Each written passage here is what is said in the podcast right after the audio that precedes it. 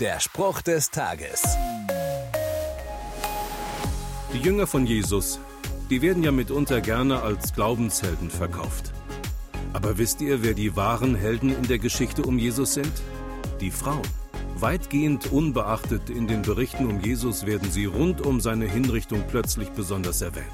Statt von seinen Jüngern wird in der Bibel von den Frauen erzählt, die bis zum Tod bei Jesus ausharrten. Und sie suchten auch danach noch seine Nähe. Die beiden Marias beobachteten, wie Jesus ins Grab gelegt wurde, und sie kamen auch Tage später noch zurück, berichtet die Bibel. Am Sonntagmorgen in aller Frühe gingen Maria Magdalena und die andere Maria zum Grab. Ihre Treue wurde belohnt. Sie wurden als erste Zeuginnen der Auferstehung. Der Spruch des Tages steht in der Bibel. Bibellesen auf bibleserver.com.